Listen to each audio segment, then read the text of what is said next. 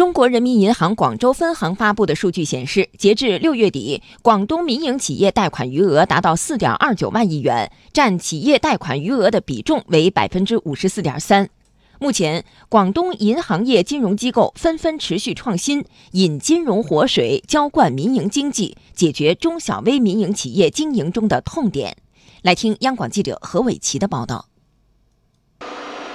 走进惠州普安电子的生产车间，生产设备流水线正在有序工作着。这里的负责人告诉我，在销售方面，他们没有太多烦恼，但以前却时常被资金短缺的问题所困扰。呃，像这条线，我是我们今年三月份增加的，这里有三条线，就是这三条线就有一百多万了。因为这些设备都是自动化设备，它直接带带人工的，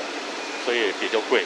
今年，他们通过银行创新推出的链接贷，成功进行了产能升级。以一比一百万元、期限九十天的金单为例，不仅可以按需融资、简洁快速，还可以减少约百分之二十左右的利息费用。今年上半年，广东六成新增企业贷款投向民营企业，银行业金融机构持续推动创新转型，加速融入区域经济发展，进一步增强服务实体经济的能力，使民营企业融资成本下降。中国农业银行惠州分行副行长王全利认为，目前广东中小微企业的融资特点是短小评级，融资的一个期限比较短，金额比较小，融资的频率比较高，然后融资的破解性比较急。也想解决现在小微企业这种短小评级的融资特点的话，所以我们觉得还是要做一种精准化的定位和精准化的营销，对小微企业啊